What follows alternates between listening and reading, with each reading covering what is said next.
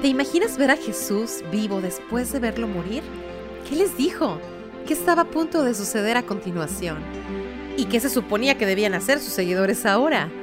El objetivo de este podcast es ayudar a las personas a conocer a Jesús a través de la Biblia. Hoy hablamos del encuentro que Jesús tiene con sus seguidores después de la resurrección, en el libro de Lucas capítulo 24. Bienvenidos al podcast La Mesa de Jesús.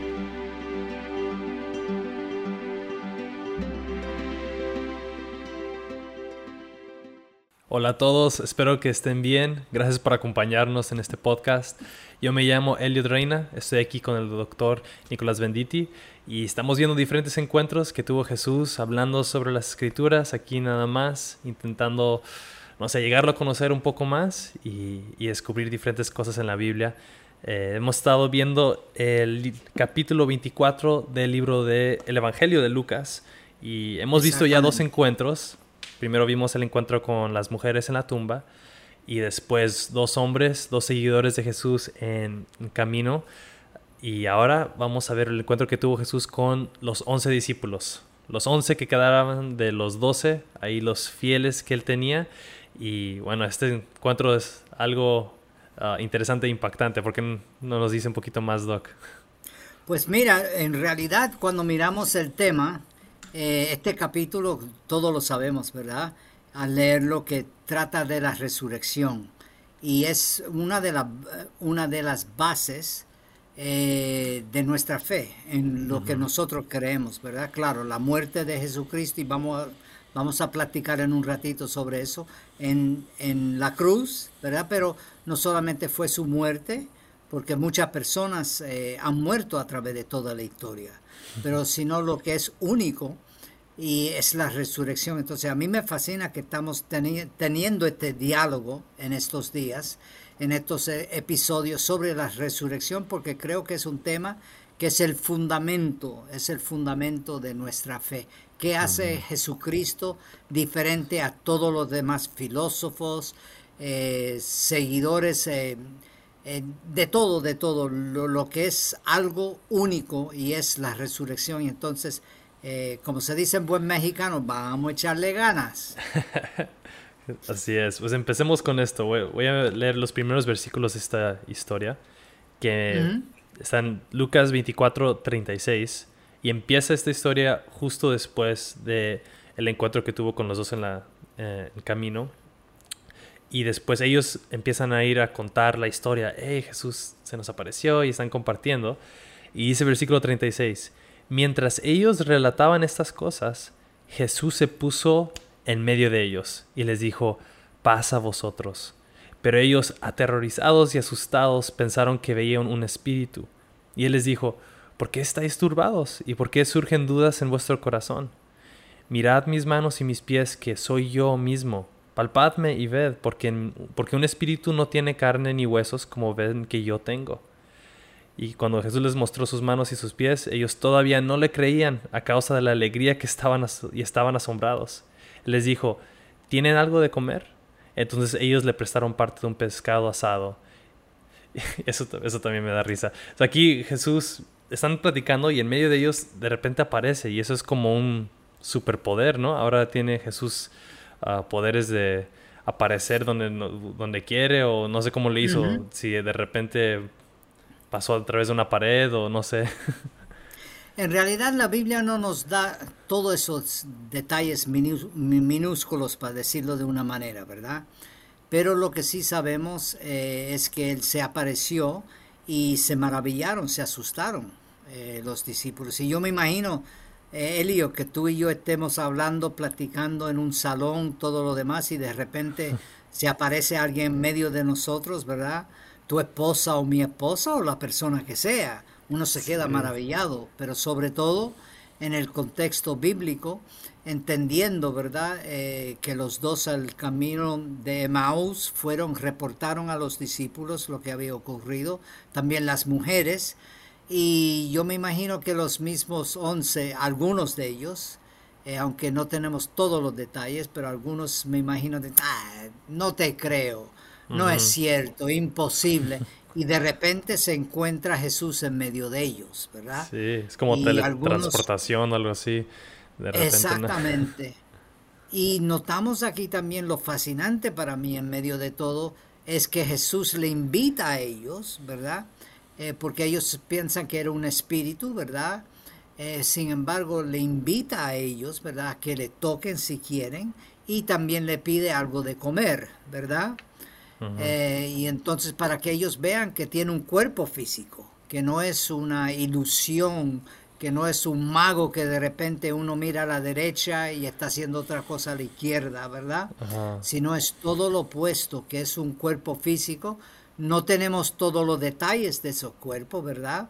Pero sí sabemos que, eh, de acuerdo a lo que el apóstol Pablo nos dice, y lo que nosotros creemos es que nosotros vamos a tener un cuerpo parecido al de Jesucristo, ¿verdad?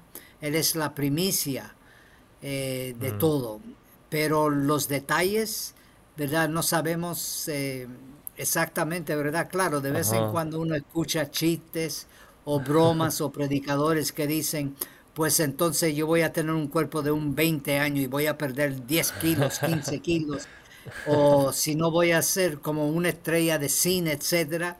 Y son bromas, ¿verdad? Y no tenemos esos detalles, pero lo que sí podemos decir con certeza es que el tipo de cuerpo que tiene Jesús, que muchas veces le llamamos un cuerpo glorificado, ¿verdad? Después de la resurrección, es un cuerpo en el cual nosotros vamos a tener uno muy parecido. En ese sentido. se me hace interesante que fue importante para Jesús demostrar que era un cuerpo físico, porque hay varios, aún desde el, desde el principio de la iglesia, lo vemos en la historia, y hoy en día, aún aunque no lo llamen así, hasta había una herejía y todo que pensaban que Jesús resucitó, pero solamente en espíritu, no, no era una resurrección física. Y aquí Jesús lo demuestra y dice, a ver, tócame, sienta en mi piel, mis huesos, y todavía no le creen y dice, a ver, dame un pez. A lo mejor sí tenía hambre, yo qué sé, pero dice, a ver, ¿tienen comida? Y, le dan un pez ahí que, bueno, ahorita de hecho suena bien rico comerse un pez, pero un, pez asado y, se lo come como él siempre comía, me imagino, cuando, era, cuando iba a pescar con Pedro, yo qué sé. Y eso es, es importante para ver que eso es algo histórico, como lo hemos visto una y otra vez, y que tenemos esa misma esperanza, como dice, que vamos a tener un cuerpo glorificado, que, bueno, yo siempre he tenido preguntas sobre eso, no, no, lo entiendo, pero, pero como dice usted, no tenemos los detalles, pero sabemos que es, de alguna manera es un cuerpo físico, aunque obviamente... No, estaba alguien filmando con su video, su cámara, su, su, su teléfono, ¿verdad? No tenemos esos detalles, pero lo que sí la escritura nos muestra de una manera claramente que fue un cuerpo físico. Y lo que dices, Eli, tiene razón, en, la, en el primer siglo, segundo siglo, ¿verdad? Eh, era una herejía que se llamaba el gnosticismo. Entonces ellos pensaban que todo lo físico, ¿verdad? Era malo. Y entonces eh, decían, ¿verdad? Que sí, posiblemente Jesús se resucitó, pero en un cuerpo espiritual. Y aún hay personas hoy en día, ¿verdad? Que dicen que eso fue una visión, una alucinación de los discípulos, ¿verdad? Que en realidad Cristo no había resucitado y que si se resucitó fue como una especie de visión que ellos tuvieron, ¿verdad? Pero sabemos que es imposible, vamos a decir, eh, Pablo nos dice, más de 500 personas vieron a Jesús. Entonces eh, no estaban alucinando los 500, ¿verdad? Y no iban a tener al mismo tiempo la misma eh, visión. imposible, exactamente. Pero es fascinante y entender lo importante eh, de lo que es la resurrección. No solamente mm. la resurrección para nosotros, pero también en el día de Jesús y también que fue predicha por él y las escrituras, ¿verdad? Entonces, eh, otra vez es una especie de subrayar eh, que Dios está envuelto en el, en el asunto, ¿verdad? Sí, y ellos como siempre, a veces confundidos, como siempre nosotros humanos confundidos, y lo piensa que es un espíritu, o me imagino si, qué idea tenían ellos de un espíritu, si era como un fantasma, así... como una tela blanca, ¿no? Con los ojitos que hacen ahí en este, el Día de los Muertos o en Halloween o yo qué sé. Y o no sé qué idea tenían. También sé que lo llamaron una vez uh, espíritu, fantasma, algo así, cuando él estaba caminando sobre el agua. Um, entonces, me imagino Jesús otra vez. Están pensando que soy un espíritu, ¿no? E, este... No nos olvidemos que es, es algo difícil de uno comprender, en realidad, eh, porque sobre todo en, en, el día de hoy, ¿verdad? En el mundo secular que vivimos, la gran influencia eh, que, que, existe, no solamente fuera de la iglesia, pero dentro de la iglesia. Hay personas como, mira, la semana que viene o el próximo episodio vamos a mirar sobre Tomás, ¿verdad? Y es, ese mismo sentir existe en muchos lugares hoy en día. Si yo no veo, si no toco, si no, etcétera, etcétera, eh, no voy a creer. Entonces hay cosas que se van mucho más allá de lo que son, lo que son nuestros cinco sentidos. Y mm. es lo fascinante y creo por qué Jesús también le dijo, tóquenme, miren, van a ver que es un cuerpo físico, que no es una ilusión, no es un, un truquito de un mago, ¿verdad? Que verdaderamente estoy vivo. ¿verdad? Y entonces eso para nosotros debe de alentarnos muchísimo eh, y alimentar nuestra fe en creer más y mejor. Bien dicho. Bueno, y después de eso, después de que se come ahí su pescado bien rico, él dice, el tomó y comió delante de ellos, y después versículo 44 dice, y les dijo, esto es lo que yo les decía cuando todavía estaba con ustedes, que era necesario que se cumpliera todo lo que sobre mí está escrito en la ley de Moisés, en los profetas y en los salmos. Entonces les abrió la mente para que comprendieran las escrituras. Y una vez más, vimos esto el, el episodio pasado, pero aquí toma un momento Jesús para decir, a ver, es importante que ustedes entiendan el Antiguo Testamento, que, bueno, ahí dice Moisés, los profetas y salmos, um, y que todo esto está apuntando a lo que acaba de suceder, a mí, que yo soy el Mesías, que como resucite, ¿no? Y dice, Dice que les recuerda todo lo que les había enseñado esto antes porque ahora nosotros con los evangelios podemos ver, sí, Jesús ya les había dicho que esto iba a suceder, no eran no debieron de haber sido sorprendidos cuando murió y cuando resucitó, pero bueno, obviamente yo creo que yo tampoco lo hubiera captado. Exactamente. Y aquí la importancia de entender el Antiguo Testamento porque esa era su Biblia y las escrituras para entender adecuadamente el evangelio, ¿no? Eso yo sé que lo hablamos la semana pasada, pero es tan importante, ¿no? Que Jesús se toma el tiempo para de nuestra fe eh, no puede ser solamente, y no quiero menospreciar, o no queremos, eh, tanto tú como yo no queremos menospreciar la experiencia, ¿verdad? De uno nacer de nuevo, de creer en Jesús, de ser transformado. No queremos menospreciar eso.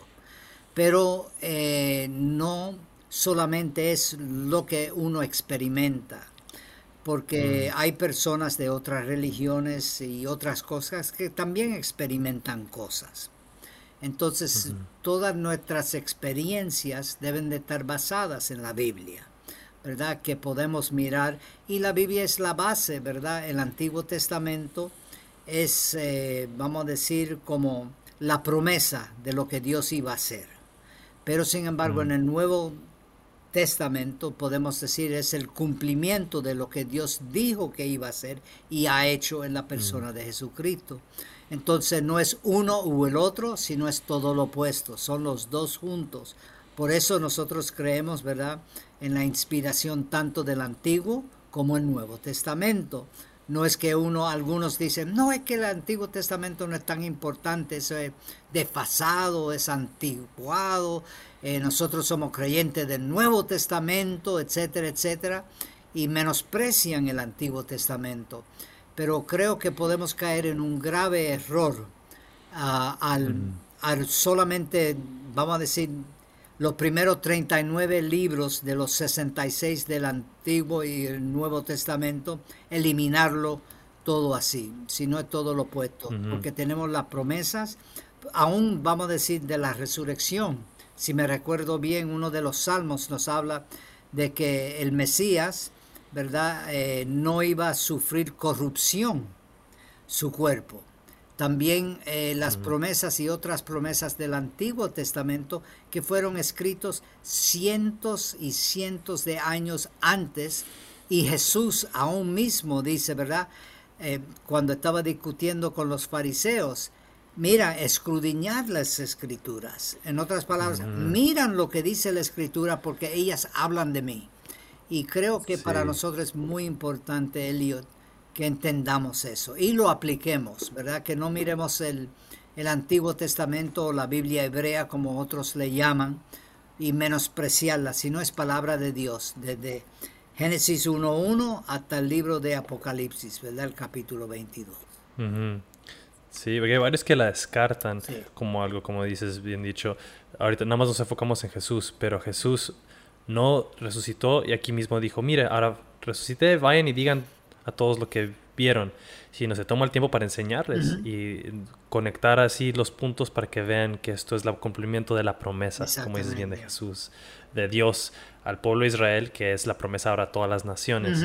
Y es como creyentes tenemos que ser conscientes de esto y aprender también, yo creo, las escrituras y no solamente dejar esto para los pastores, teólogos o los eruditos, sino todo creyente, conocer un poco más. Obviamente aprecio a los que están aquí tomándose el tiempo para escuchar el podcast y cualquier otro recurso que haya para poder entender más y más quién es Jesús en la luz de las escrituras completas para poder después vivirlas y compartirlas y que transforme nuestra vida y que podamos ayudar a otros a conocer la verdad, porque como dices, aunque contemos nuestra propia experiencia, no es suficiente, porque también um, cualquier otro budista o que, los musulmanes, ellos también tienen sus experiencias y ellos te dirían con certeza, es real lo que yo viví, lo que yo experimenté como persona, pero lo que es la diferencia entre nuestra fe y la suya, es que no solamente nos basamos en nuestras experiencias, sino en lo que dice la escritura, en toda esta historia que lo que Jesús dice y creemos que es inspirado por el Espíritu Santo, ¿no? Um, y como dice tú también, ¿no? miramos las palabras de, del apóstol Pablo en Primera de Corintio, ¿verdad? Donde él dice, si Cristo no resucitó, entonces en vano es nuestra fe.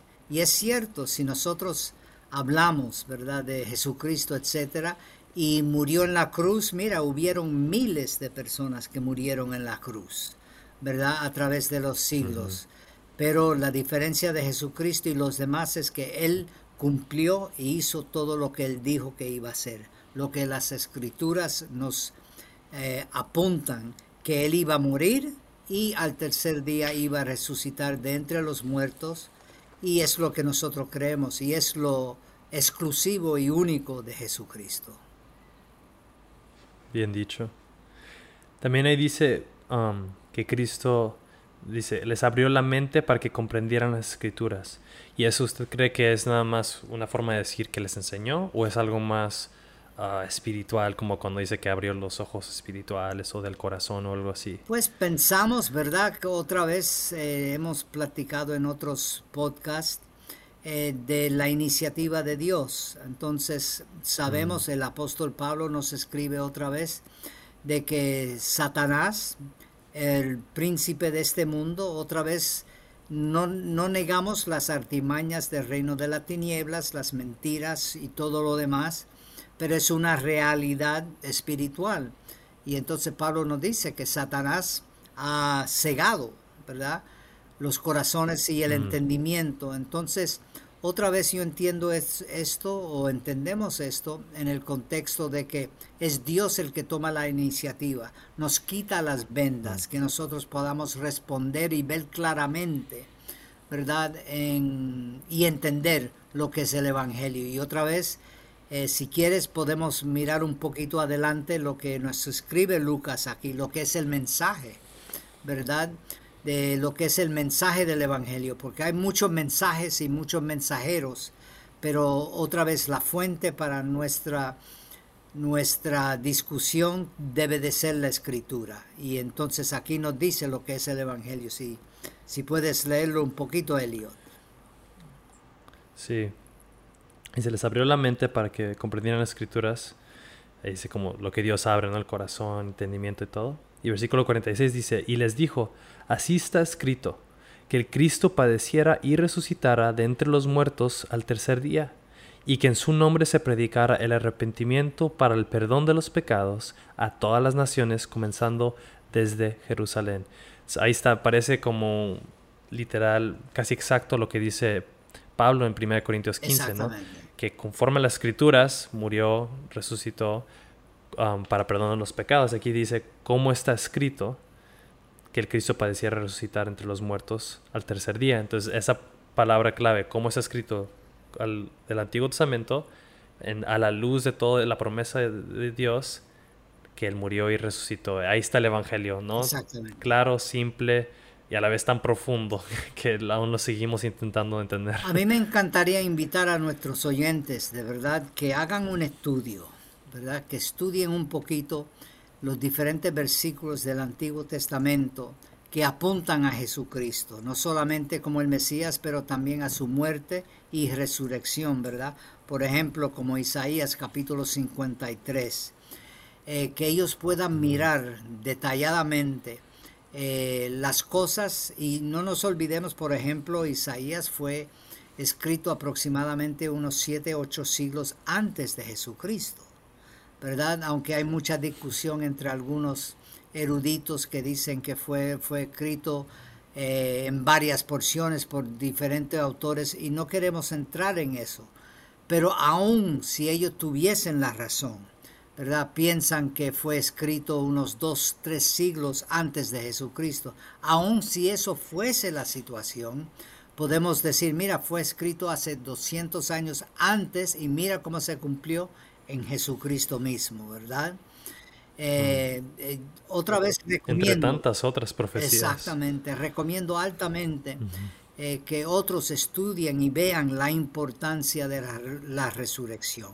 Y la resurrección física, que fue un cuerpo físico, no fue un cuerpo espiritual, ¿verdad? Sino que fue físico. Jesús tuvo hambre, ¿verdad? Pudieron verle y todo lo demás. Bien dicho.